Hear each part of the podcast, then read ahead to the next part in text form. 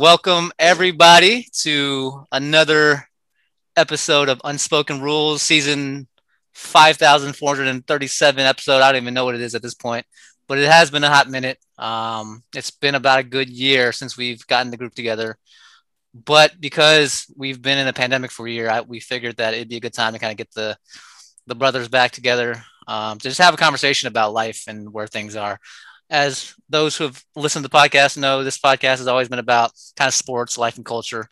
Uh, but for today, I think our focus will be on just life. And and if we end up talking about culture and sports, we will. But um, a lot's happened in the last 12 months. Um, we've been in a pandemic, and we still are in one right now. We've had a, lot of social unrest in our country. We have had uh, a change in presidency. We've had a lot of things going on, and because we've been gone for so long from podcasting and being together in, in, in, a, in a space where we can talk, we decided that today we discuss just how our lives have been in the last 12 months since we've really sat down at a table. And again, right now we're actually not at a table. We're on Zoom, as a lot of people have been in the last year for the work. So we're doing this over Zoom. Um, all the fellows have um, have a drink in front of them, and we're ready to have a conversation about how life has been. Um, but the first question that I have for the group. And uh, before I actually even get to that point, I, again, I'll introduce myself. My, my name's uh, I'm Andrew, the uh, the Oakland native, and I have with me today. Shit, is it me next? I, I don't remember. Hey, go go ahead. Okay, uh, Jerry in the uh, peninsula in San Francisco, and Rome in your hearts. Got AC Shmoney out here.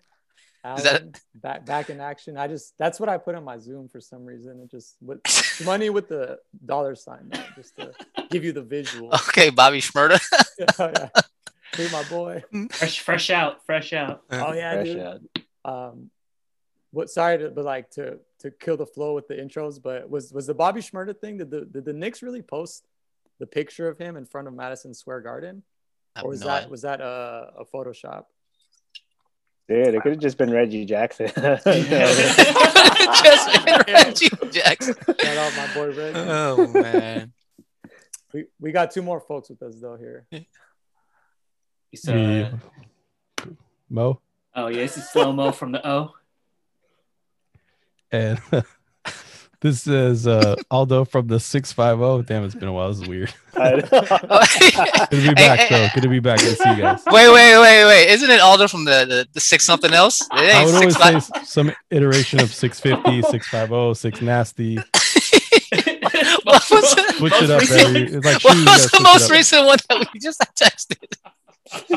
This is Aldo from the six, six foot. foot nasty, right? I don't know something inappropriate about. Oh man, I, I, it, it's it's hey man, it, it, this starts out. Yeah, we're, we're not saying proper. It's, it's Aldo from the six inch plus nasty. yeah, Fake click news. the link in the bio. You know, his OnlyFans page will be uh, li- linked in the back end of this uh, this podcast. Times have been Link. tough this pandemic. Hey man, speaking of the pandemic, good transition. Man, I love getting the guys back together. But um, I think the most important question that we have for today is is you know we've been in a pandemic now. This it's it's March fourth, twenty twenty one. Um, the pandemic um, again was around for quite a while, but we we first really started uh, understand what the pandemic was in March of 2020. So it's been about a full year now, um, and we've all kind of had a lot of life changing events uh, going on, and um, a lot of things uh, occur in our personal lives. And as we've as we all know, and we've seen in the news and heard through our friends and peers and seen with our coworkers, we all we've all adjusted to the pandemic differently. We've all struggled in our own ways. So I guess my first question to the group is, how have you guys been adjusting to the pandemic? What, what's life been like? What have you been doing for the last twelve months? What, what what's up, fellas? Like, where you guys been? I guess we can start. Um, when the pandemic happened last year, uh, like March fourth last year, I think I just just gotten out of surgery for my knee had really no clue how big of an impact this really was. Um, thought I was going to be able to go back into office in about a couple weeks after surgery. And then they just told everybody it's shut down until June or it's shut down until April. And then that turned into the whole clusterfuck we see right now. Mm. Um, I guess the way I've been dealing uh, for a while, I, I kind of put myself into work and shut myself into work and was trying to like, you know, hide everything by doing work. And I think eventually I led to burnout at some point. Around October or something is when I started to feel some some changes and things that weren't I weren't comfortable with, uh, which has led to more changes today that I'm actually a little bit happier about.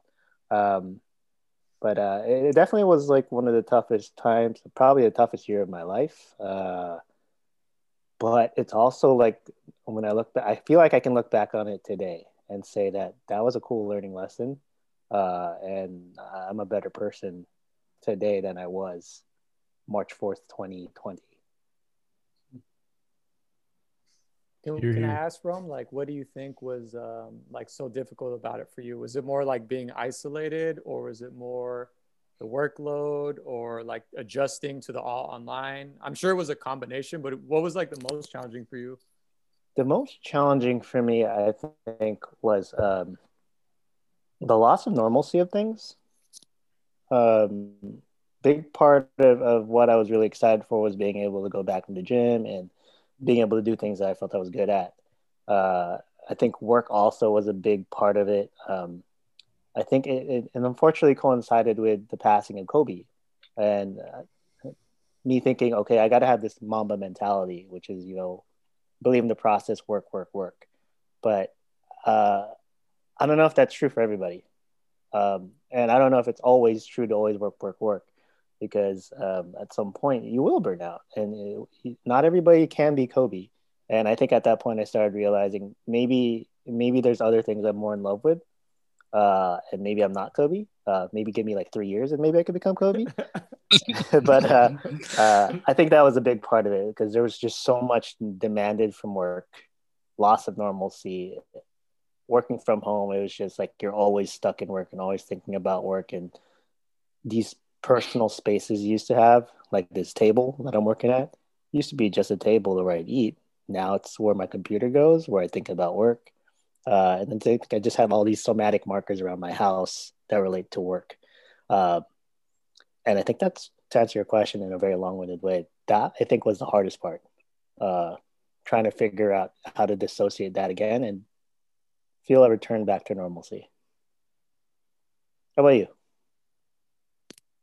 Um, damn, no, I connect with all that, dude. I think for me, I feel like maybe perhaps Rome and I are like kind of on opposite ends of the spectrum in terms of how COVID impacted us because I mean, in a weird way, I feel like this has been one of the best years I've ever had. Um, in 2019, um, maybe like six months before COVID hit, you, you guys know I quit my job and I left the country. And because of that, I feel like I had already gone into a remote mode and I was already, I was far out of normalcy. Like I left my life in the United States to try living in other places and traveling with my wife. And strangely and sort of fortuitously, that really prepared me for COVID because I was living eight months in fucking like Mexico and Brazil. And like there was times I didn't have internet. There was times I didn't have running water. There was times I didn't have electricity so living like that and seeing that lifestyle, and then coming back to the U.S., which I did in in um, March of 2020, um, I felt like strangely prepared because I was already doing everything out of my normal habit. Um, and because I transitioned into like full time writing and freelancing, and I, I basically went all in and like bet everything I had that I could make it with my writing, you know, life that I wanted. And so far it's worked out, dude. Like it's only gotten better since then for me.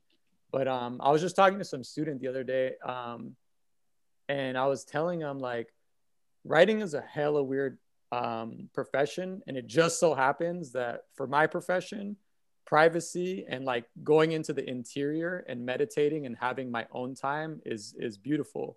So I don't really have teammates, and I don't really have um, a boss that I have to like, you know, I, I'm my own chain of command as a writer. Um, so in that strange context, like COVID has been um, amazing for me. And not to take away from the shittiness of it and like mm. the social struggles and the the deaths that have taken place and all of that. Like I've just been fortunate enough that I haven't been impacted directly by it. Um, and my particular career thrives off of isolation. Um, so I've found that it's been, um, yeah, it's been very good in, in my own development as a writer. Um, so what you're saying is you're the Carmelo Anthony yeah, of the group because you just like to be in isolation all the time. uh, let, let, let, me let me give you. I have a couple questions for you, right? So for those who I guess forgot, what when you were in Mexico for those eight months, what brought you back? And I'll follow up with another question. Um, pretty much COVID, dude. Yeah. So I was planning to be in Mexico for an entire year, and um, I want to say we did seven months. My wife and I, uh, before we were in Mexico City when it happened. So um, I was living in an Airbnb with. Um, it was basically like a hostel where I had European tourists coming in and out on a weekly basis. Um, so me and my, my wife and I were like, damn, like this is probably not we. And remember, this is a year ago where we didn't really know what this virus was. Everybody was freaking out. I'm living in Mexico and seeing all of this crazy tweets coming out of the US uh, and hearing things from the US. Mind you, in Mexico at the time, taqueros were still on the street slanging everything and didn't really slow anything down at the time. But everybody was freaking out, right? I saw people were like buying toilet paper and hoarding and just just losing their minds, right? And I was like, here we are just living normal lives in Mexico. So maybe we should go back and be, be with family and, and ride out how long this thing is going to be. Um, and we've been with family ever since. And then I'll, I'll follow with, uh, because you mentioned how fortuitous this year has been for you and, and how things have kind of gone well for you. And, and, and, and we all know it because, because we always celebrate every time you have something like published and, and posted but but who are you writing for right now? Like, what what are some of the the, the things you've you've been up to, cooking up? Um, like, where are you at in terms of your career? Like, who you like? What are you doing? Uh, so yeah, I had the book. Um, I had my second book come out in November of 2020, so a few months ago. Uh, it's done really well. It's a poetry book, Piñata Theory. Um, and honestly, when I write shit, I don't, I don't really like I'm not about the numbers. Like I'm really about just telling stories and helping other people get their voices heard. Um, but one of my homegirls, who is also a poet in Florida, um, like sent me a screenshot and she's like, "Yo, did you see this?" And when I opened it, it was that my book is was uh, the number three bestseller for independent poetry in the whole country, mm-hmm. um, which to me was a sign that like people are are fucking with it and people um, like are vibing with it and respect it and, and are, are listening, right? Because I went into writing because I was like, I don't see a lot of millennial, Latinx, like hmm. first generation Bay Area voices. I really don't. If you look at the media right now, I don't, I can't identify one like Mexican American voice, even in the Bay. I'm talking about the Bay Area. Sorry, there's there's hella in LA, and I respect them for it. But um, I, I was like, um, you know, I see some Asian representation, I see Black representation, I see obviously white representation and I was like, you know what? We fucking need somebody that's speaking about like what it's like to have undocumented immigrants as friends growing up, or what it's like to have, um, you know, Filipino and Samoan homies and Cambodian homies. And like, those are not narratives that I see being told in mainstream media. So little by little, after the success from the poetry, I started pivoting into journalism recently. Um, and I was just talking to a homegirl yesterday who's also a writer in the Bay and we were just kind of catching up and i was just counting on my on my fingers i was like i'm working with x y z z z right now i'm talking to seven um, like different newspapers and magazines in the bay area mm-hmm. including the san francisco chronicle including including the sf gate bold italic kqed which are some of the bigger ones and and all of them have expressed a high level of interest in wanting me to write for them um, and i'm basically able to like use my platform now to tell stories about other folks that I don't think are getting the attention that they should in the Bay Area. Um, because I've, I've found, honestly, dude, being in, in a lot of newsrooms in these spaces, almost always the editors are white, the writers are white, and more often than not, they're transplants. And mm. these hmm. motherfuckers are writing about the Bay Area. like, you know, like I, the neighborhood I live in is a real Bay Area neighborhood. Like my neighbors are immigrants and mechanics and fucking grocery workers and I don't think anybody on my entire block or neighborhood, to be honest, is is a journalist. But but I I am, you know. So I kind of want to I, I want to use my my platform to tell stories of like real Bay Area people, real Bay Area topics, and um, just kind of push back on cultural erasure, which I see mm. happening here. Um, so yeah, I've been I've been doing that and just getting pretty good success, thankfully. Um, and yeah, like thanks to you know you, you guys and like my friends and people that know me, that know I've been doing this for a while, and it's not like just one day I was like trying to fake the funk. Like I've been studying this shit for like over a decade now. Mm. That's awesome, man. Like I think it speaks more to like the, your quality of, yeah. of work, uh, your dedication to the craft, and ability to make people who weren't previously wanting to hear these stories all of a sudden interested because of the way that you've been able to, you know, turn it into something interesting.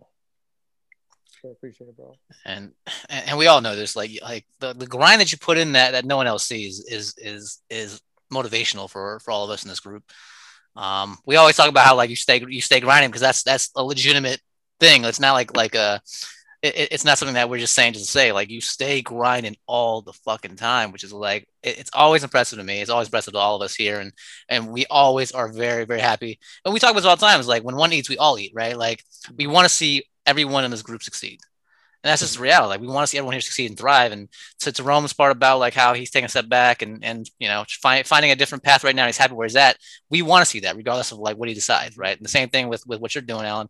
Like the fact that you have all these publications and the, these newspapers and uh, kind of you know chasing you down a little bit to, to you know uh, get a piece of, of your work is like yo like that's that's big time and that's a, that's a sign of the grind you put in for this like this is what you've been working for and and and we we always text about this and this is just a start for you, man. Like like you you this be, this is the beginning of a very large thing in my in my opinion. I'm sure all of us here feel the same way. It's like I, I can't wait to, to the next chapter where like you know things just get bigger and bigger and bigger, where you know like things like head fake pick up a lot more steam and you know what I mean like like you get a lot more shine as a journalist. So so I'm I'm excited for you, bro.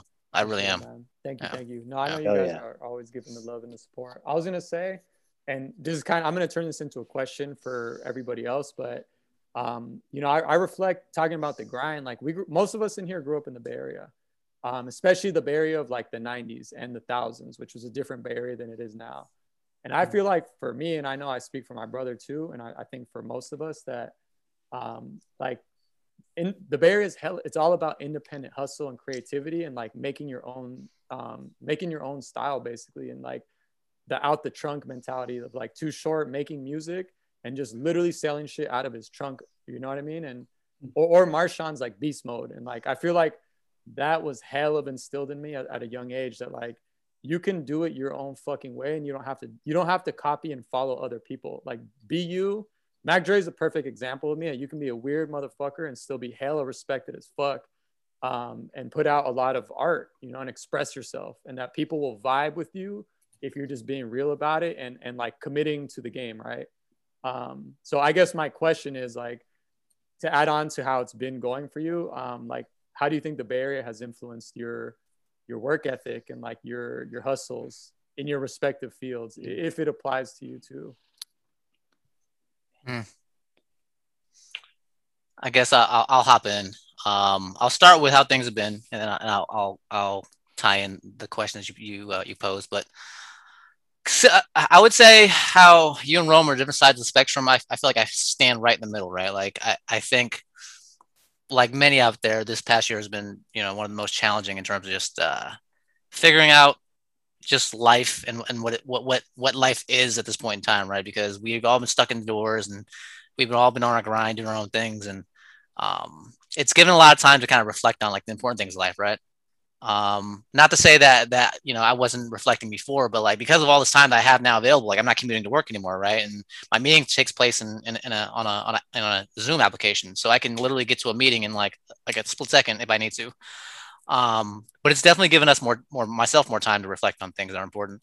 I'm definitely fortunate in terms of just this past year i've learned a lot about I, I've, I've taken time to pick up hobbies right? So i've, I've gotten into to road cycling you know, me and Aldo have gone on bike rides together, and, and we've started, you know, road cycling, right, picking up a hobby. I started running again recently, and and you know, uh, through our boy Mo and a, a, couple other buddies, like we're planning on running a half marathon at uh, in, in a week or two. Um, I've learned a lot about the stock market. Like I've, I've been playing in the stocks for a handful of years now, but this past year has made me learn a lot more about the stock market. Um, and that allows me to kind of learn how to, how to build my personal wealth and how to set myself up for the future. So like in that regard, like I've learned a lot, right? But on the back end of that, it's also I've started to reflect on what do I see, where do I see myself in the next, you know, five years, 10 years, 15 years, right? What do I want out of my life in the long term? and it, it, does tie into what Rome talked about. It's like finding that happiness, like finding that happiness where um, you're you're you're excited to wake up in the morning, like you're you're happy to kind of like grind the, the, things you're grinding with. Um, you're happy with your job, your career, whatever you decide to do. Um, and I've been doing a lot of self reflection on, on that end in terms of like just where do I want to be in five, 10 years, right? Um, it's a first world problem because like you know like I I enjoy my career right now, but again this this with all this time that you that I've been we've been given, it just makes you kind of question a lot of things. Like, is this the career I want to stay in for the next five, 10 years? Is, is this the company I want to stay in for the next five, 10 years? Um, where do I want my family to be in five, 10 years? So uh, it, it definitely puts a, a strain mentally. Um, I think Rome, to Rome's part, like there's a lot of burnout that's been happening with me personally, just just off of just having so much time to think about stuff. And I, I, I might I might say that I've, I've, been definitely overthinking a lot of things in my life. Um, but it, it's allowed me to reflect and allowed me to kind of find some peace about like you know where, where I'm currently at and where I want to be. Um, but yeah, like again, like I'm kind of I'm kind of split in the middle between you two. Like like this this year has been really great in terms of learning new things and finding new hobbies and finding things I'm excited to do. But at the same time, like it also makes me kind of question and look back on the things that that I'm currently doing and how I want to move forward in my life. And that brings a lot of kind of just you know stress and anxiety and um, you know like like just just the the the brain spinning its wheels and trying to figure out what what next chap- next chapter is right because we're all trying to find the next chapter in our life at this point in time and um, yeah for me I'm still I'm still trying to figure it out you know, I think that's kind of the scary part. Is like I'm I'm happy where I'm at, but it's like, what's the next chapter? Like, is this is this it? Like, is, is this is this pandemic got me to a point to realize like, is this my life? Like, is this where I want to be? Am I happier? Um, yeah. I mean, it's it's one of those things where like you're given so much time to sit there and think about life, and sometimes it's scary to think about life in, in the ways that, that that your brain allows you to think about it. But um, yeah, I mean, it, has been good and bad. You know what I mean? Like, I, I think the pandemic's given people a lot of time just to kind of reflect and um and yeah sometimes like like you, you come out of it thinking that hey like I, I have things handled i'm good where i'm at. Sometimes you think like maybe, maybe i gotta change things up. And again like i'm in that place where like i'm still trying to figure it out. So i know kind of like rambled there but but yeah, th- th- things are good. It's just you know I, I got a lot to reflect on still.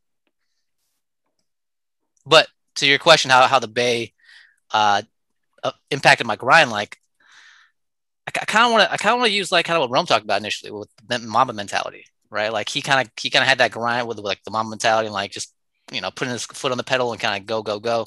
I, I, feel like being born and raised in Oakland, that that, that was kind of like naturally instilled in you, right? Like like talk about like like too short, like selling, selling tapes out of his trunk, and and Marshawn doing like the whole beast mode thing and always giving back to the community. Like for me, I've always and and you guys know this, like I'm a big advocate for my city. Like I, I love the fact that I'm born and raised in Oakland. I'm very proud of that fact and it makes me want to work harder. But to a certain point, like that grind can weigh on you and it can lead to burnout. And I think that's something that that I would kind of lean toward Rome. Like, yeah, like I've definitely experienced some of that because I feel like even through the pandemic, I'm always telling myself like, you know, like you just gotta get gotta get it done. Like you can't complain. I always look back at my dad. My, my dad used to work like 60 hours a week, Monday to like Monday to, to Saturday, like 60, 70 hours like a week, right? Hmm. And he would never complain. Wake up at like 4 a.m., leave for work, come back at like like 8 p.m. and never complain right? And that's the mentality I grew up with is that kind of Oakland, like like very blue collar, grinded out. I saw my dad and my mom like growing up in terms of how they how they met like they they uh, made like earned a living. And I'm sitting in my seat like I can't complain about what I'm doing right now. I'm, I'm working remote at home uh, in, in, in, my house. I can wake up whenever I want to and, and hop on a meeting and then go back to bed if I need to and take a nap. Like who am I to complain about what I'm doing in my life right now, right? You don't even like, have pants on during your but but it's to that point. Thanks, Mo. I mean, but to that point, I to class in no pants. Shout out Harvard. oh yeah, FY, this uh, this Zoom meeting sponsored by Harvard over here. Um, paid. hey man, but yeah, like like the, the whole idea of, of being born raised in Oakland is like it's a it's a grind culture out here. Like we kind of like we, we're, we're blue collar grassroots. Like we we do things the right way. We and we kind of like we, we fight our way through the, the through the struggle and again, I saw that with my parents. And and for me, again, I can't. Who am I to complain about what I'm doing in my life in terms of my career? Like I'm I'm making good money. I'm I'm comfortable in terms of like my financial situation, and I, I get to wake up and roll out of bed and, and hop on my laptop and, and go on Zoom calls. And take I mean, a like, nap, as you've said. And and or take a nap when I need to, right? Like, so who am I to complain? So so it, it, makes me kind of appreciate some of the, the things I have going on. It's a first world problem, but I'm like, man, like it, it does weigh on you to a certain point where like you, you end up burning out because like you just keep grinding in this way. It's like man, it gets it gets old pretty quick sometimes. And the pandemic makes that puts that perspective. Is like this Zoom culture, this this remote work stuff, like it, it sounds fun when you're actually in the office, but after a while, it's like this shit gets old real quick. Mm-hmm. But again, the Bay, the Bay raised me to kind of grind through. I'm grinding, so it is what it is. Andrew's full of shit. He's been playing Call of Duty this entire time. I haven't played. Oh, and, and on top of that, my, my, my hobby has been, I picked up video games again. Mm. I mean, like, what else can I do? You know I mean, I have so much time, mm. time on my hands, so playing video games again. He's playing more than I do now. Shit. I know. I never thought that would happen because you know, Aldo used to try to talk me into playing video games. I was like, nah, man, I don't want to. And now I'm playing like every other day. I was like, shit. Yeah. Yeah. Well, I guess I'll segue into my reflection here at this point. Uh, damn it, it's always hard to follow up you motherfuckers. You guys are too profound. you guys always say some good shit. I'm like, oh, what am I gonna say? Um, but just to, I guess, you got good stuff to talk about. What are you talking about? You got hella good stuff to talk about. But but is it unspoken rules material? I don't know. nah, um, I, man, you know what? I honestly haven't even really thought back and reflected on this past year with the pandemic. It's crazy because it's gone by so quick and I it, like I just kept moving. I just kept rolling with the punches, and I, I again I haven't even stopped to even think or fucking anything. I I didn't. So I, I it's hard for me to even kind of put into words how I feel this year has impacted me. Um, but you know, just off the top of my head, I guess to like summarize it, you know, a year ago, almost exactly when this all started, think of Walking Dead season one. Everyone's panicking, you know, fucking zombies everywhere. Hiding in a tank. Now it's like Walking Dead season 16 or whatever. It's like, you know, I'm, it's like fucking, we're off the reservation now. It's like, um, it's nothing. Seeing a zombie is like, whatever. Eh. Yeah. Yeah. So I guess weirdly, I think I, I feel like I've kind of just gotten used to this now. It's like, I don't, I, I feel the way I've been, I, similar to you guys, I've been obviously working pretty hard. Like I probably have been working the hardest I've ever worked before, right? To the point where it's like I don't play video games. I only see my girl. I go home, I sleep, I wake up, I work. It's like I've been putting in like 12 hours, right? And you know, 12 hour days, multiple days, you know, leaving the office like at 8 30. Today was an early day, right? I finished at 7 30. There's yesterday I was there until like 8 30, almost nine. And I, you know, just like you guys, I'm feeling the the burnout. But for me, it's just like it wouldn't it would have it would have been the same thing regardless like if it was a pandemic or not that's you know and, and when i was in oakland i was like fucking working my ass off before the pandemic right before right before this all, all this happened i left my job that i was that i had you know out in the east bay and i was working busting my ass and i got a new position and so that's why to me not much is the only thing for me that has changed and obviously i know you know covid has impacted the world right for years to come but for me kind of like how my brother was saying, if any, you know, it's been one of the best years for him. For you, for me, I feel like I have, you know, from it's been a, a, a great year for me because I have, you know, I feel like I'm just continuing to kind of work towards my future. You know, I got engaged. You know, I'm saving money. I'm, I'm all these. I've had a lot of time to reflect. You know, the only difference for me is that bars are closed. I can't, you know, obviously see my friends and stuff all in person, but other than that, I'd be doing the same shit, just like working, seeing my girl, staying home, like just kind of like I've been like in lay low mode. I've just been like fucking like super private. Like I don't really, um, you know, I, social media. I don't really like fucking post on there too much, right? I'm just I'm like more in lurk mode. I'm just kind of really focused on myself, my future, my future wife.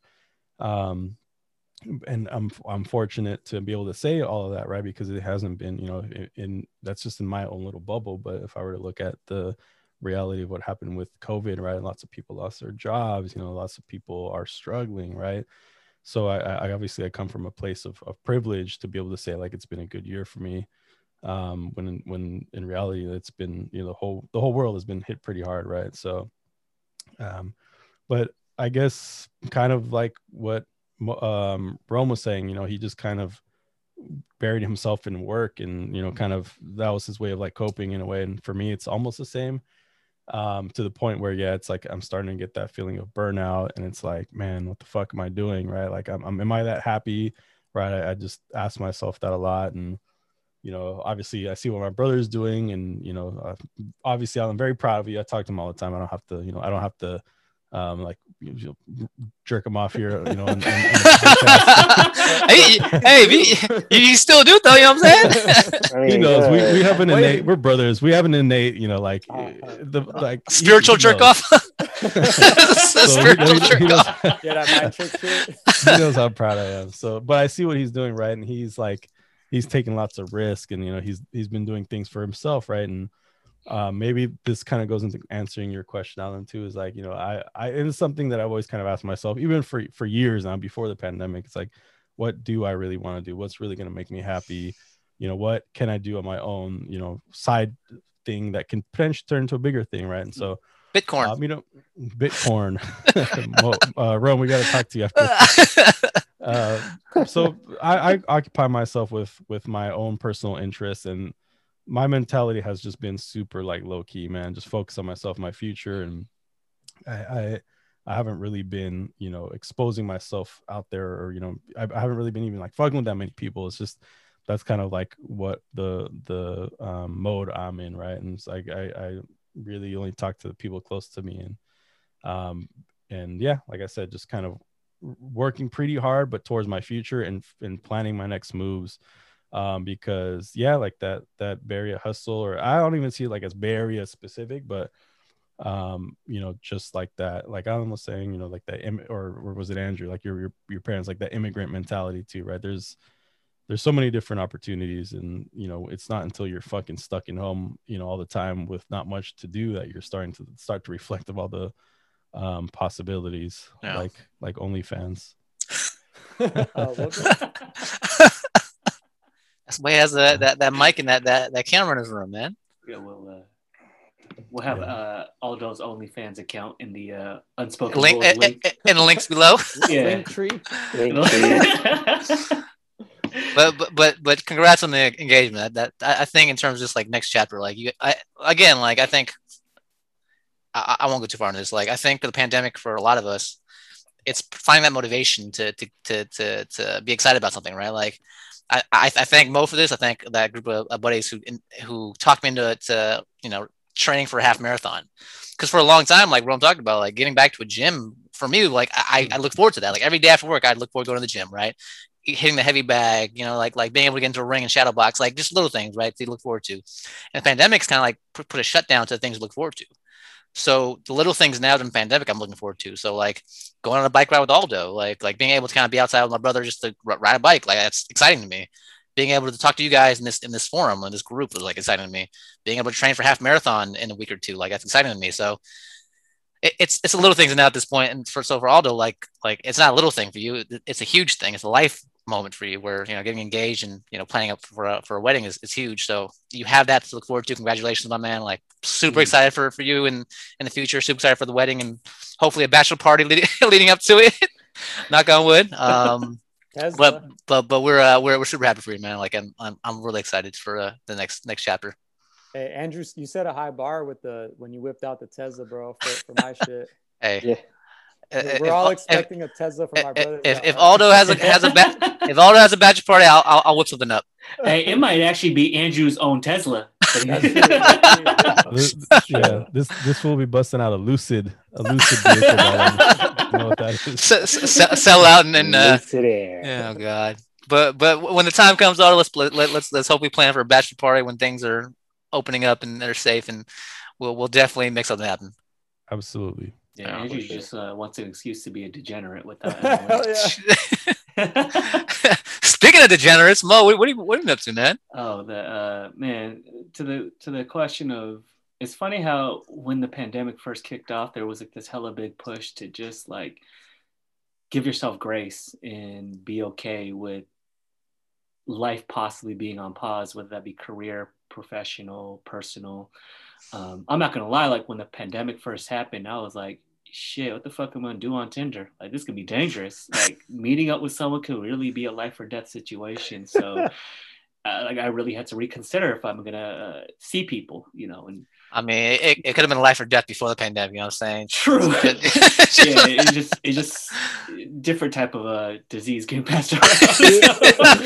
uh, Hey, we should also clarify that all of us live with people or have you know significant other besides Mo, my boy Mo is out here just Hey, living hey, my boy. life and living a Hey, sitcom hey, we're, we're gonna link his Tinder profile and, and links and links below as well. Hit my boy up. He, he, he is he is a plus quality material. I'm telling you. Harvard edu- Harvard educated, Uh, homeowner. He's a homeowner. homeowner, Harvard educated. He's he's a teacher. Yeah. You get I'll- a I'll private definitely- Snapchat. He looks like an Definitely not. apex predator out here. With muscular and up. He, hey, he, he- he's an he's an A plus apex per out here, man. in, in any case, uh, but sh- thanks y'all for always hyping me up, but they're always lying. But um, now like, I think switching from from in person teaching to teaching online was definitely a tough transition. Actually, like, I, I lie, it wasn't a tough transition. Like it- like yeah, many of y'all, there was like, no need to like hit the traffic. Get up hella early to get ready. It was just like, man, let me brush my teeth, put on my cup of coffee, Damn, you do all that? Oh, yeah, you know, gotta, gotta, gotta keep some level of civility. Um, but I think, I think like many of y'all have expressed, um, it is like this pandemic has gotten, and maybe it's just age too. Maybe it's just not the pandemic, but I think a lot of us were in the same age bracket in where we're starting to think about long-term career moves. Um, you know, I thought I was uh, locked in to be an educator for the rest of my life, and no doubt, like it's a privilege and uh, like a really enjoyable experience to be a teacher, and, and again, a, a big privilege to be able to work with young people.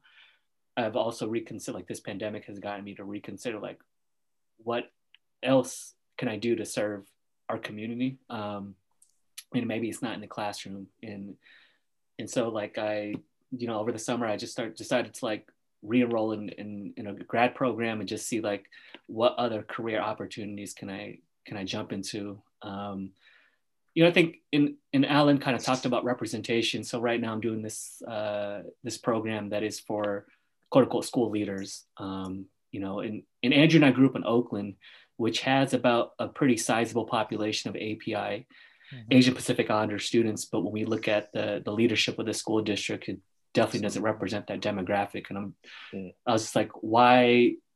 Well, first off, why don't we see a lot of Asian folks in education to begin with, uh, whether that be in the classroom or like working in nonprofit sectors?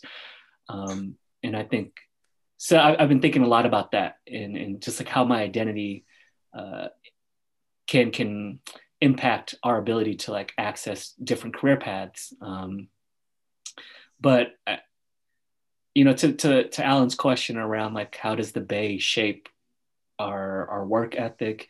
I don't necessarily know if the Bay has shaped my work ethic. I would say that it definitely shapes the values that drive my career. Um, I definitely know like the Bay Area is definitely where I want to spend my time and, and like my energy, whatever career that looks like. Um, you know, shit, I've been hella wrestling with wanting to leave the Bay. I think I've told y'all here and there, like I've been wanting to move out the Bay, but it's hella hard to leave, leave Yeah. the family, you know, the homies, but the community here as well. Um, that that really like that fucking energy of the Bay Area is unparalleled. I, I, I can't think of another place, but that could just be bias, right? Because that's where we're from or where we currently live. Um, so I think you know that's that's. y'all, y'all ain't seen this, but Alice suggested uh, Milwaukee. Uh, yeah, maybe. but, yeah, maybe. but no, I think What's um, the Tinder scene like in Milwaukee? yeah, yeah, for real. No. How many could- white women are out there in Milwaukee? I might be like fucking on this. Charizard out there. I'd be super rare. hey man, yeah. that, that's a good comparison to be right now because Yeah. Charizards are worth a lot of fucking money, man. Hey, I hate So- to break it to y'all, but it's 27 degrees out there right now. Uh, Hey, hey so, be, so I'm, I'm, I'm, I'm, Mo, Mo has, and this is the way I thought we, we hype Mo up for a reason because Mo downplays everything he does, right? Mhm. He, he and we mentioned this before, and probably uh, hopefully some of y'all caught it, but um, he mentioned about you know in the summer he enrolled in a grad program. Uh, which grad program did you enroll in, Mo? It's a school out east, y'all. Well, we're at. School out east. At Where? This, uh, this university. It's called Harvard. I fuck it. I'm gonna just own it. hey man, hey, No, puff your uh, chest out for No, one it's not time, even- man. It's not even about puffing the chest. I, I just I want to like lay breadcrumbs for folks in the next generation from our community to get in. I think that's what what it was really about. I remember hitting with a homeboy and I was just like, fuck it. The ivory tower sucks. I understand that. And and um, but I also know that we got to get our folks into these institutions. So No doubt. when uh, it's it's definitely costing an arm and a leg right now. But uh, I think um, long long term investment is gonna be well worthwhile. Yeah, you know, and, and so like I think it's gonna be dope to be able to tell like other generations of students who's like, oh, this is how you get in. Like, don't be don't be intimidated by this, you know, this institution. Um, so I think it's uh, so we'll see what how it pans out. Yeah. But I always appreciate y'all just hyping me up though. It's, uh, and, and it's it's the same thing we uh, we uh, talked about with Alan's career right now and how he's thriving. It's like when when one eats, we all eat, right? So like when you make Harvard, we, we all feel like we made Harvard. It's like, oh shit, our boy made Harvard, and we can celebrate that because because mm. because again, like it, it, it's one of the hardest institutions to, to to be admitted to, and again, the fact that we have one of our own amongst us in, in that in that uh, setting, it, it inspires us to be, you know, again, I, I think part of my struggle is also like, who am I to complain when I got, you know, my, my boy out here like Mo, like just fucking grinding out of Harvard. He has, and for those who don't know, he has three papers due soon. And he's, he's literally right now doing this little podcast as well as preparing three papers to submit yeah, at no, an Ivy League institution. You know what I mean? I'm sure Alan has a ton of rough, uh, like like fucking deadlines to meet with, with his crew right now. And J- like like Jerome, I, I, I'll call him Jerry because the Zoom says Jerry. but J- J- Jerome is you know in, in, the midst of like a transition in his career, and mm. I'm sure he's, he's still trying to prepare for his interviews and all that stuff. Aldo is working to like 8, 9 p.m. every single day. So like who who am I to complain at this point in time? You know what I'm saying? Like like I find motivation through you guys and again, like y'all inspire me because like I'm sitting here like you know try, trying to find that same grind and that same motivation to kind of get my day to day stuff done at, at, work. And again, like when when you, when you eat mo, we all eat. So so I'm I'm thrilled for the fact that mm-hmm. that uh that you're, you're doing so well and, and you're in that institution and you'll be you'll be done in a year right? Mm. You're yep, you're a year yeah, in. Got another, yeah, got another year. But um, hey, hey, Andrew's going around telling people he goes to Harvard now. Hey man, yeah. I tell you, if, if one eats, we all eat, man. I'm gonna rep them. Like, I, wear. I, I, could wear a Harvard sweatshirt with no oh, shame now because I actually have like a you know a link to it. Oh, you went to Harvard? no, my my, my my my my brother did though. So so you know he bought me the sweatshirt. So you know it's, it's all good. Do we need to make those sweatshirts, man? Like friends of Harvard or some shit? yo, Dude, I, I, hey, yo, I'm, I'm pretty sure that would sell though. Business idea. Oh shit! Business idea. Why Rome really changing your, your, your name now? No, it's it's, it's what it, it's accurate, man. I, I kind of want to touch on this a little bit too, and and I, I want to get your thoughts on it because this is kind of what the pandemic's allowed me to think about as well. And, and Mo touched on it. It's like, like he thought about leaving the Bay Area, right? And and, and I've had that thought creep up more so, uh, more so in the last like few months. And I've never thought this would ever come my, through my mind. Like, leaving the Bay Area. Now, how far away from the Bay, I don't know. But me and Rome were actually out last night. Again, th- thanks to outdoor dining, we were able to grab a beer together. But we were talking last night, and I mentioned to him how like I've actually thought about moving out of the Bay Area, mm. and and more so Oakland in general. And like, and every, you guys here know this. Like, I love Oakland. I rep it to, to, to I rep it hard. Yeah, you um, even wear Oaklandish to rep it. Fuck you. but like p- part of me like wonders and, and this is part of that, that whole self-reflection about like where i want to be five ten years family and and and and all that and i I am privileged enough to have a ring, right? Like the, you know, like the little security cameras around my house, and with ring comes like like ring neighbors, right? And I have Nextdoor as an app, and like mm. I grew up around a lot of you know violence and crime. Mo did too, right? We're born and raised, and a lot of us did, right? Like Aldo and, and, and Alan, like grew up Mountain View. Like it, Mountain View now is not what the Mountain View guys grew up in. It just it's night and day. But mm. we grew up around a lot of like violence and crime where like we used to think, you know, like gunshots were fireworks and and we're still like, dealing with that to this day. And I'm seeing this stuff on Ring and next door about people breaking into mm. homes mm. and and people getting assaulted and you know catalytic converters being stolen off Priuses and like just just this constant negativity popping up on next door. and it's like yo like I'm reflecting like do I want my if I have a family do I want, do I want kids growing up in this in this environment where they think that shit's normal you know what I mean? Like, because part of it also is like we're we've all struggled in our own ways to get to where we are right now in our careers. And part of what we and, and part of like I think uh, starting a family is like you want to be able to provide a foundation for you for you know your, your children, a strong foundation than where you started at. And in order to do so, like, do I want to start my foundation here for my child in Oakland? Because there is that fear in my back of my mind. I'm like, you know, like, do I want my, my, my, my son or my daughter to, to grow up around a lot of violence crime thing that that's normal? because again like in, in, this day and age like there's a lot of added pressures to, to, to, kids growing up in social media but like i just i don't know man like I, have been reflecting about like where i want to be in five ten years and that also includes the city i want to live in like do i want to move my, my family to a place where it's a little more safe and a little more you know, like guarded, or do I want to keep my kid here and ha- have to kind of grow up around that that that neighborhood and learn how to struggle and learn how to deal with the, the pressures of, of being in, you know, a, a city that you know has high rates of crime and violence. You know what I mean? Like like what do I want?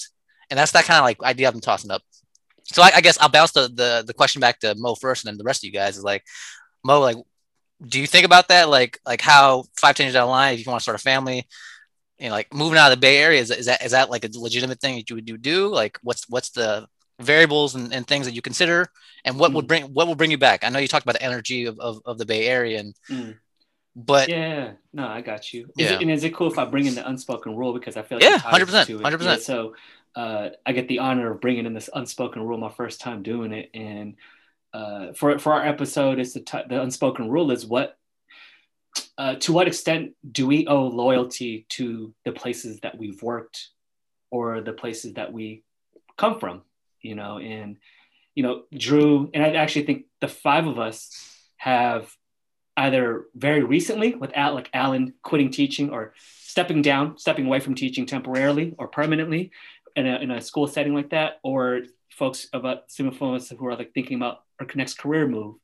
Uh, what loyalty do we owe to those places that we were working or currently working with? Um, you know, you know, I thought I was going to be like, I think it's, it's hard to conceptualize leaving Oakland because, but part of me is like, yeah, if, if I'm going to have kids, Drew, or it's like, do I want to raise them in a city where they may not necessarily be able to walk to school? You know, we watch, I watch enough shows and shit, and it's just like, damn, those kids get to walk to school? Like, where, where does that exist? And I mean, it's nice, but a part of me like feels like it's hard to like leave Oakland and it's not like a feeling of trap. Don't get me wrong, it's a privilege to be able to say, like, oh, I don't want to leave Oakland, considering how many people have been forced to leave Oakland because of right. raised rent prices, right? Yeah. Gentrification. So uh, I definitely understand like how fortunate I am to be able to like have this, you know, have to like reconcile this. Um, you know, it's funny how you mentioned like Oakland has you don't you don't you think about raising kids in a city that's like has a lot of violence in it but it, i have to question like violence against who right like who is yeah. subjected to that violence in its very yeah. particular communities versus you know some people who like live in a bubble in oakland yeah. Um, mm. and so I, I, definitely want to just i think it's important that we acknowledge that um, i mean that to that to your point drew like that's something i'm still thinking about a lot too uh, what do i what do i owe to a city that has taught me hella much you know yep. that i've yep. taken so much from yep. and I think that's part of my my my struggle because like me and my partner, like you know, again, we've been together for three years now, and you know, logical next step is you know, like you know, like where Aldo is, and not to say that I'm planning that at any point in time, but at this like that's part of our thoughts. It's it's it's Oakland has has built me to where I'm at right now in terms of my my pride, my confidence, my my compassion, my empathy, my, and my loyalty. So I, I in the back of my mind, I'll always have this loyalty where I'm like, Oakland's my home. Like this, this is where this is what made me who I am. And to Alan's point initially about like how how the city, you know, changed us. How, how what whether it was Too Short's uh, analogy or the Marshawn Lynch analogy was like, you know, Oakland made me, and I I feel like I owe the the, the city a little more, whether it's giving back in some way or you know going back into coaching and working with kids. Like I, it's hard for me to step away from that, but in the back of my mind, I'm like, man, like if I start a family, how do how do I want to what do I want to be? You know what I mean? So yeah. so so to Alan Aldo Rome, like where are you guys at with all that? Where, where are your heads at? It brings up like two questions for me, um, and I don't know if if this idea of leaving the Bay or staying in the Bay is related to COVID, but uh, and of those two questions, one of them would be, one is COVID definitely has made us all try to seek safety and try to survive, and when we try to seek safety, I think we tend to return back to our home or return to back to our tribes. Uh, relating to like the unspoken rule is like re- going back to what you're loyal to, which is your tribe. Uh, I think you, you guys definitely have a loyalty to Oakland. Um, it's been mentioned, but also the second point that I wanted to bring is have we just reached that point where we're just at the age in our life where life changes means that we're leaving the city this place that we were really attracted to because it was so fun to be in because we were, we were younger. And now it's like, hey, maybe the suburbs make more sense. Mm. That's what, you know, that's what my parents did. I know that. Uh, and then you know, as I grew older, you know, I started thinking like I want to go to the city. I'm going to live in in like cool cities and stuff. And then now, like I, I'm at the age too now. Where it's like this was really cool for me and really fun for me, but it was definitely for me. And if there's kids in the future, when there's kids in the future, it won't be fun for them. I get that. So there will be an exodus for me, spurned on a little bit by the idea of uh, wanting to find that safety again, right? Mm-hmm. Like, I don't know if I can find the safety in the city because disease is easier to capture. Uh, more people are not in my tribe, whatever I want to define as my tribe. Um, I don't know. How, how do you guys feel about that? That's just how I conceptualize staying or leaving a place at this point in time. I don't know, dude. Um, I guess because, I mean, so you guys know I left the Bay to live in New Orleans for a few years, and then I left New Orleans to live in Boston for five years. Then I came back to the Bay, and then I left the Bay to live in Mexico and travel South America. And on top of that, because my wife and I were teachers, we had a lot of spring breaks, summer breaks, winter breaks. We've seen a large part of the world. Mm. Um, like I've been to Paris, Berlin, fucking Rio de Janeiro, China, Japan. Like I've been to hella places. Like I can't even count on both of my hands and toes, like how many fucking countries I've been to, which again is a, a privilege and a blessing, right? And I only say that to say, and on top of that, I've seen most of the United States. And, and I think mm. most US citizens probably haven't even seen like 3% of the United States. You know, I've, I've seen almost every state at this point in my life. And I'm 34. I just turned 34. Um, and I'm saying all that to say that I feel like I have a pretty good sense of what is out there. Um, you know, there's hella places I haven't been to, but there's a lot of places I've been to where I'm like, I could live here. And I made the joke about Milwaukee earlier, but Andrew knows at one point, like I legitimately seriously thinking about it. I like was thinking. I was sad when you threw out. I'm like Milwaukee, bro. I can't fucking like drive there to see you, bro. I've heard really good things about Milwaukee, man. Uh, I'm, it's, really it's happy mixed, to hear. You know what I mean? But I guess part of my point of what I'm saying is I'm only. In, at the end of the day, I'm loyal to to me and my interests, and I know mm. that sounds selfish, mm. Mm. but I I feel like so similar to what Mo said. Like I've been shaped. My core values have been shaped by the Bay Area and i believe in like altruism i believe in community i believe in giving back to others i believe in doing the right thing i believe in activism you know what i mean so like i feel confident that my my the pillars of beliefs that i've instilled in mm. myself mm. are are are good by nature and i really try hard to stick to those mm. um, and because of that i feel like wherever i go i kind of mm. take the bay with me you know what i mm. mean and in doing that i build community and and i've I've been fortunate enough to have success wherever I go because I, I carry that pride with me. I carry that that energy. Hmm. Um, so I guess what I'm saying is like we, we can all make it anywhere. You know what I mean? I think I think the United States is particularly insular in the sense that we we create this feeling in the US that's like um, you know, the US is the best. And not only the US is the best, but LA is the best, Chicago's the best, New York's the best. I've been to all those fucking places and they're all pretty cool. You know what I mean? They all have their cool shit. They all have their bad shit. Mm. And if if it came down to next week, I as much as I love the Bay, I would fucking dip to Buenos Aires. And I'll tell you, motherfuckers, that it's hella cool in Buenos Aires. You know, and it's hey, much man. cheaper. Hey, move there, and I'll, we'll come visit you. Get, get a reason to, to, to go down there, but oh, yeah. but not Milwaukee. so, Milwaukee. So, so it's settled, right? So, see, you can tell Alan thriving when he has that to say, man. Like that shit was like like poetry coming out of your mouth. So so it's yeah. settled. Alan's told us that we all need to move out of the fucking bay and find like do do us. I think uh, yeah. out there, you know. Hey, hey Aldo, fo- follow that up. Why do you think I'm never on this podcast anymore? because my brother literally stole the, the, the word one of the words out of my mouth. I was gonna say the, for me the loyalty is to me, right? Because I in my head I'm like, well, fuck my job, fuck like all these jobs, right? Like, and where I'm going to live. And, and for me, it's pretty simple. Obviously, it's like, I'm not, I don't have the gift of gab like my brother, but I'm a pretty simple man. I know, I kind of know what I want. And like, I, I mean, my fiance and I talk about where we're going to live, right? And it, it, all comes down to like pricing too. It's like, it's too fucking expensive here. Like, we're, we're going to like by default have to move outside of the Bay, uh, you know, because that's what, where we want to buy. That's where we can afford to buy a home. But so, I don't know. I feel like as I get kind of older, like obviously I will always have pride in the Bay, but I am not as like I guess blindly loyal to like my job, right? Or you know, like my city, my town, which is not even the same as what I grew up in as I used to be. What do you used mean, to be. Google? but- What do you mean? Google wasn't there when you were born and raised. Facebook wasn't I down the know, block. right? Yeah. Yeah. yeah. So I mean that's my answer. I mean I, I don't I don't have too much to say on that, but it's pretty simple. Dude, I, I wonder if um, I think like like you guys both hit on it. Do you and the whole loyalty thing? Like it seems like what the pandemic has brought on was forcing everybody because there's no other outlet to look at, like literally no outlet to go to, and now you have to really look at who the fuck you are, and you have to do that. And I think like like like you said you mentioned Alan, like you you looked at who you were you realized the things that your values are and you approached it and it, you you said it was kind of scary at the beginning but like you see you said you were thriving you know although you you, you you're focusing on on what matters to you your, your fiance you're starting a new life you know like that that's awesome mo focusing on school uh, drew focusing on, on your career like i think it really brought on that idea of um, do you and if you're not doing you during this pandemic, it's going to hurt you. You're going to be in pain.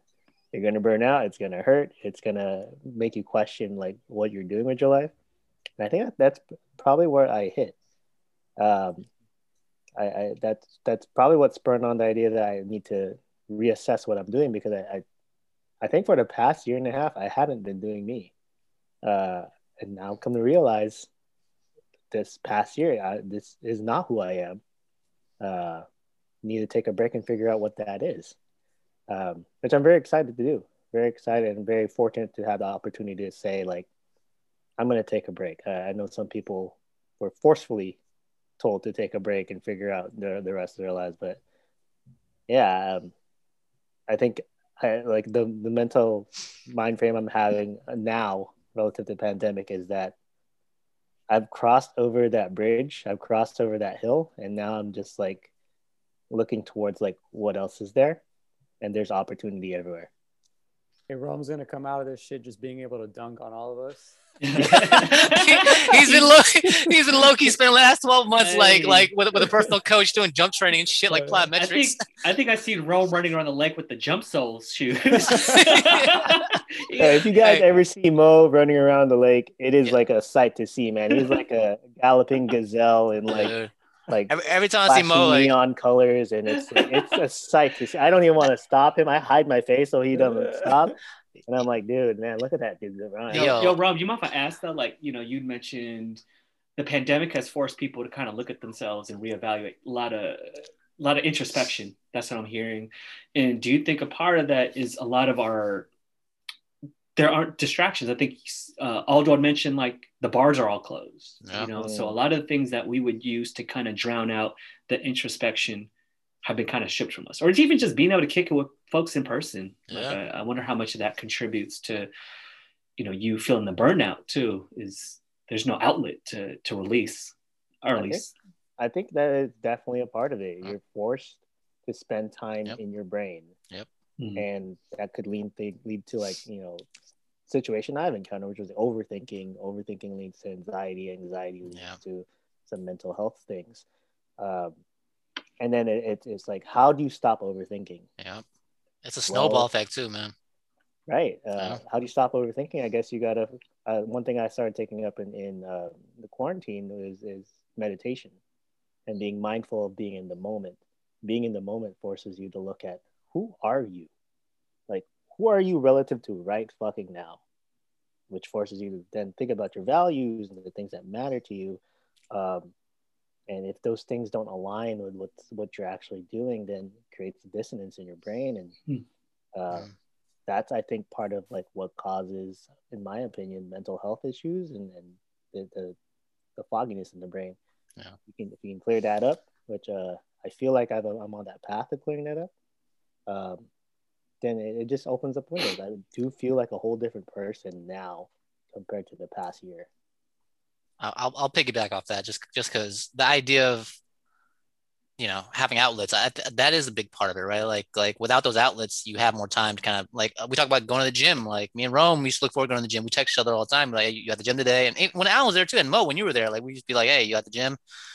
It's something to look forward to, right? It, it, it's it's time that you're spending away from thinking about work and anything else, and um, hanging out, hanging out at bars, you know, like hanging out at bars with, with, with friends. Like it's for me, it's like that's things to look forward to. So I, I, I say that to bring back my, my old, um, my old rationale was like, and now I have things to look forward to. I can bike with Aldo. I can, I can get on a Zoom call with you guys. I can train for a half marathon that I'm not looking forward to by any means. Um, but it's just, it's just now realizing that the little things that we can do to really, um, better ourselves and and put us in a, in a peaceful peaceful place because like Rom said like sometimes just you need that moment to really self-reflect and have that that moment to really realize that hey stop overthinking. Let's just focus on now.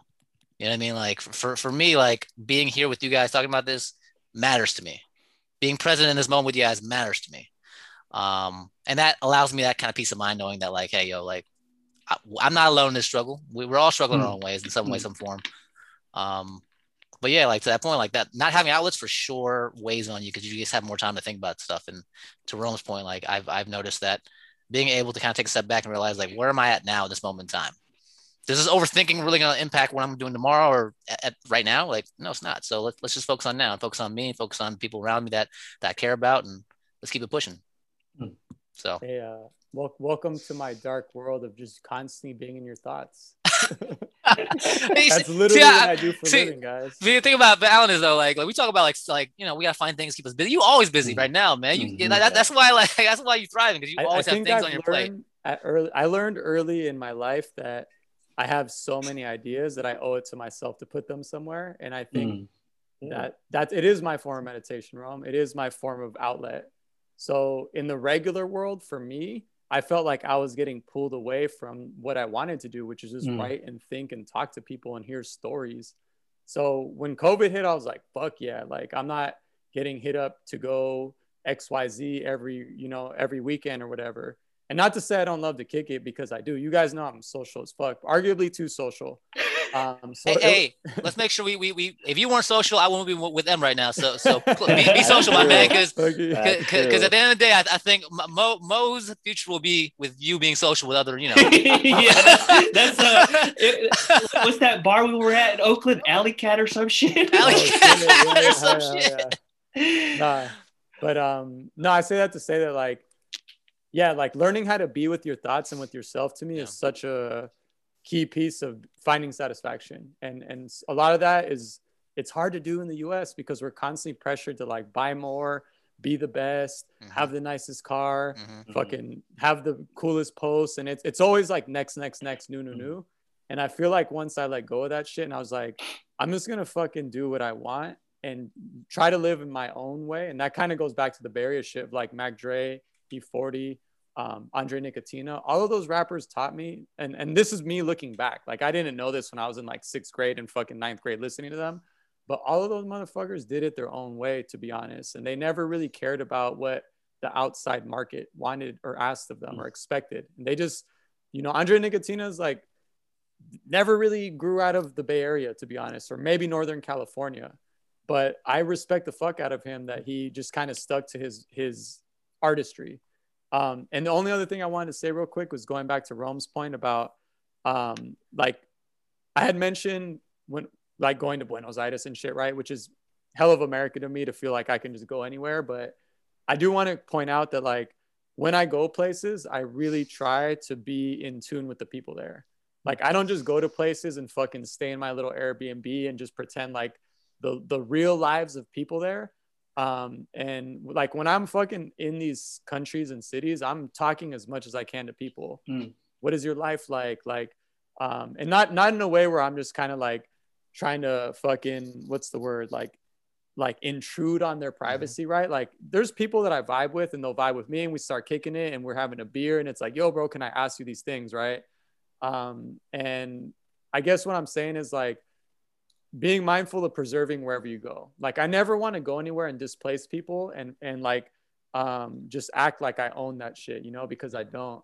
And I feel like that's you guys know more than anybody. That's what pisses me off about people that come to the Bay. A lot of them are coming from like Ohio and they think the Bay mm. is like this exotic, diverse place. And they're hey man, you can toss names out here if you want to. I'm just saying. you, can, you throw names uh, out here if you want to. I'm saying. Fuck man, shit. But yeah, so I guess like just being mindful of of the communities that you're entering and honoring those communities and the histories and learning being open-minded and like trusting people and like just you know give it you got to give love to get love type of thing but you got to be real about it too. Um, and that's something that i try to live by where when, when i go somewhere i'm not just trying to be like you know i'm here and this is my shit but it's like what are you about?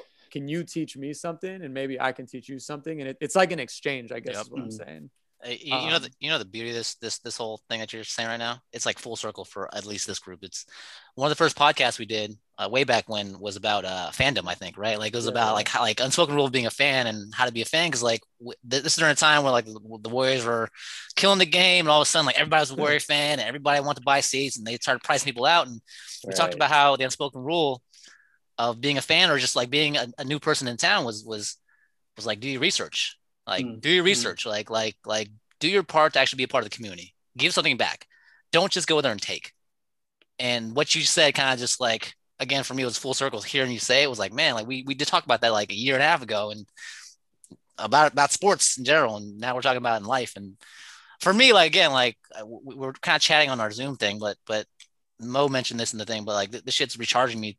Like this conversation and the, the, this this dialogue for me is recharging me and my soul um hearing the positivity and hearing all like like the things that, that we we've dealt with in the last year you know it, it, it definitely inspires me definitely motivates me keeps me on the right direction so so shout out to all you guys out like you guys for you know always keep me in, in check and and you know keep me uh grounded because that's a, that's a thing you know like being grounded and being able to kind of look at the things that matter in life so Hmm. I, I love y'all you know that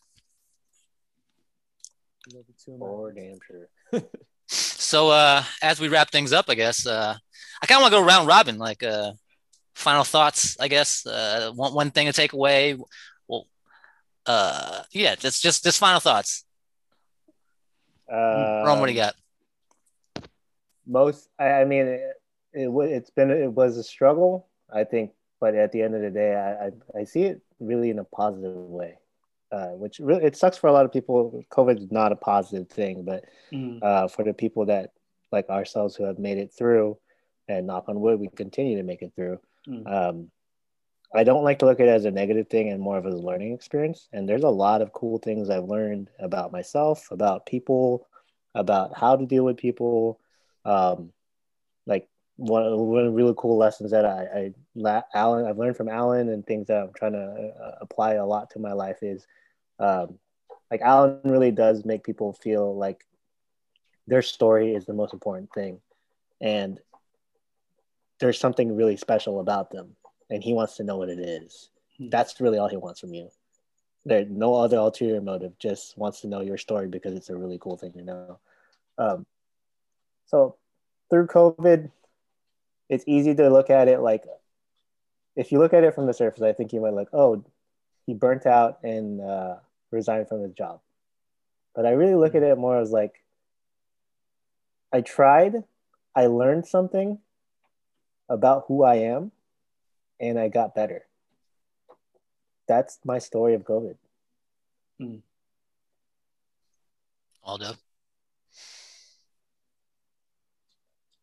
Oof, man, yeah, this is. Uh, I was more on the on the listening end on this one because talking about burnout. i got a cool Oh, dog that's- how about no, it was Oh, like yeah. this is deep. This is deep. Like I, I, I was a little brain fried going into this just because it's been a long fucking work day, and Mm. yeah, it was it was really good to hear you all, all you guys. Right, it makes me grateful to to be surrounded by by all of you, and um, you know, I'm I'm just to keep it short. Like I'm really proud of you guys. I love you all. And at the end of the day, you know, I, I want what's best for everybody. I want what's best for myself and my my future family um you know just just take care of yourselves that's that's all i i say with with that so going back on mute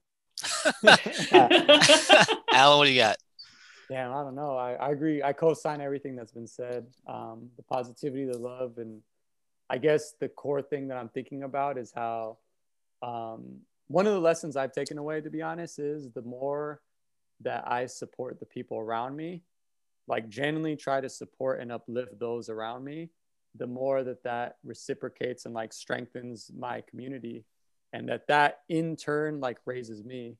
And I saw one of my um, a homie that that uh, posted recently. Uh, he said something like, um, "Helping other people shine will never dim your shine." Some something like that, right? Which sounds corny as fuck in some ways, but it's hella true. Like, I really don't get people that are um, unwilling to give love and unwilling to like just give props. You know, if I see somebody do some shit, I don't really care any. I don't care any factor. If you did something dope, like I will tell you that I think I I fuck with it, right? Um, and I feel like having that level of just like genuine love for other people and and things like has helped me get through the pandemic. Um, so yeah, just giving giving love to people and like supporting others. Um, like I'm constantly trying to promote other artists, other writers, other activists, and like I buy their work. I just fucking bought.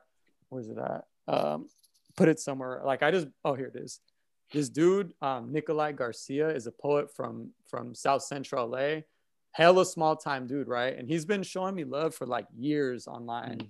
And he just came out with his own book. And I could have just been somebody that's like, you know, fuck this guy. But I was like, you know what? This fool's been supporting me for two years. And like he retweets all my shit and he's always liking my shit.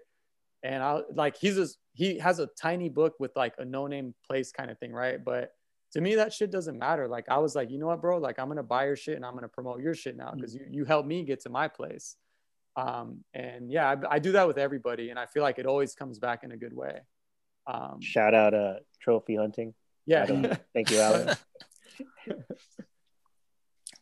well what do you got yeah i mean it's, it's you know co-sign on what the my three bros have said prior i think this pandemic has definitely taught me to like really value people you know more than anything just being able like that perspective i mean like i always love folks right but really appreciating the time that we get to kick it you know even getting to go to the south bay the peninsula eat tacos with y'all yeah. you know amidst the pandemic like yeah. to be able to ride in a homie's car again and just shoot the shit and slap music like we were in high school again like that shit felt hella good like that was a feeling i had an experience you know in in forever you know it feels like forever um, so I think just if there's anything this pandemic has taught me, it's definitely hold your uh, mm-hmm. your blood family and your chosen family close. You know, keep in contact with each other. I know, like like Rome and I have talked extensively about his place of work or the Lakers or whatnot. But I think through some of those conversations we've had in our group chat, like just some of the stuff that Rome has put out there and just like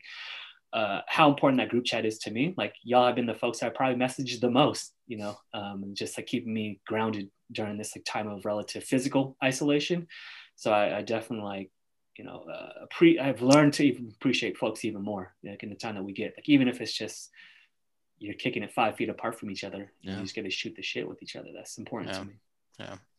I want to shout that out. That's love. Like, uh, like we can have these spats and it looks like it from the outside like oh damn they're like really going at it but it's like to me i'm having a conversation with someone who's intelligently considering me and who i am as a person and more mm-hmm. considering about the topic and that's what we're being heated about the topic not mm-hmm. the people who we are and uh, i really, really appreciate when it, i can have conversations like with you guys that are more controversial and and have a little bit of like zing to it some hot chili oil on there uh, made hot chili oil.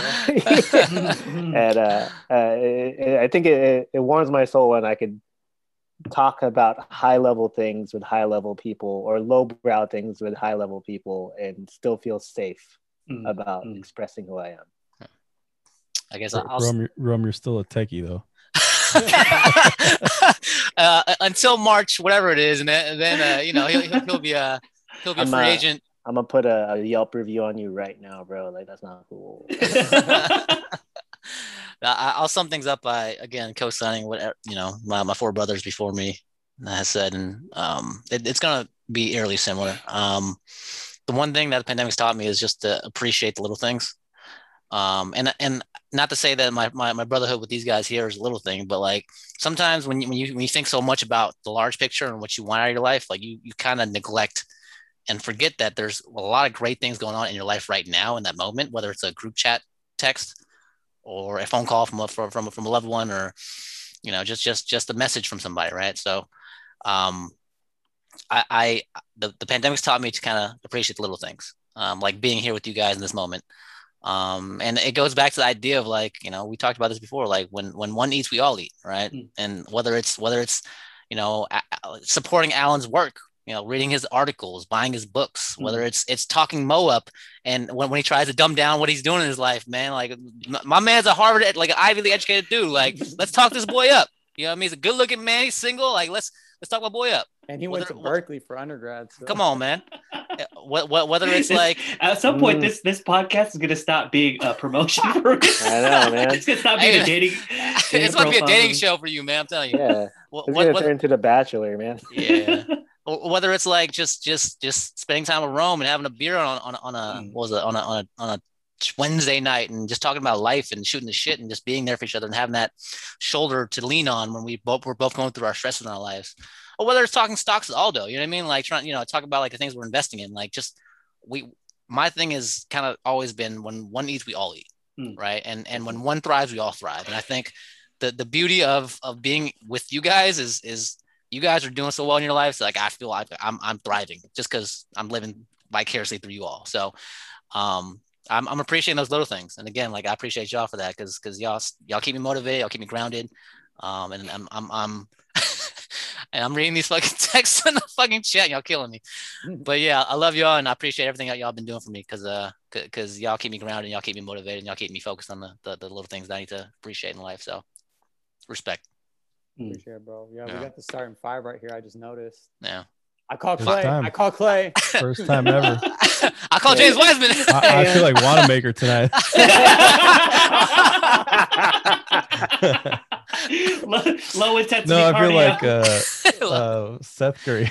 Seth Curry's a productive Steph dude, Curry though. puts up numbers. he puts up way. numbers, man. He's one of the best three point shooters in the league, man. compared to Curry, Steph, Cur- uh, Steph. Seth, Seth Curry is, is is a unappreciated, like highly valued shooter. He's he's. If we're gonna th- ties back into sports, like you being Seth, Seth Curry is a, is, a- is a big deal because like you'd be a great fucking complimentary player. So I guess I guess I got to be JaVale McGee. Throw it back to Uh, Full previous circle. podcast. Full circle. JaVale We McGee got is we got. Mo uh, Mo, Mo's. Who is he? oh, Kelly Oubre. Man. Kelly That's, Oubre. that's who I was gonna say. That's how I was gonna say. I swear to God. the pretty boy of the group. It's Yeah. Blueface, Pr- pretty. Pretty boy Mo. pretty boy Tatted in up. shape, tatted up, but It's also Ivy Blueface. League educated. Hey man, this is about to be a uh, a Mo, Mo dating uh, uh, uh podcast. No, I'm fucking Andrew Wiggins first round bust, man. My, my dude always downplaying All- his skills, all man. I'm the- telling you. All the expectations, but still a second rounder. Hey man, I, I, I again like I, this is this is a long time coming. Like no lie, this this is Mo t- texted in the chat like this is recharging him, and it, it definitely recharged me. So I appreciate y'all. And uh, the, I have to say, we didn't even get to talk about sports until this last segment. And, uh, you know, Rome squad just won a champ. Well, didn't just win, but they won a championship during the pandemic. That's a whole nother conversation around. uh, what happened? what happened? Did that count? Was that Was even? Oh, let's not go there. We ain't got time. Wait, wait. I didn't. I didn't want to open up a can of worms, but I Hey, hey, man, man, next we time. had Yeah. We're gonna open this up next time for sure. But, Yeah. but uh, but but this is I have been this has been our pandemic episode, and um, I, I think for us just being together in the space reminded us of how important just being together and having the chance to ha- dialogue and, and talk is, is is how important it is to us. So I appreciate y'all, and um, yeah, this has been our pandemic episode. Uh, thanks for listening, and uh, we'll hopefully talk to you again soon. Unspoken rules to the moon. Peace. Let's do it. Bye. Peace.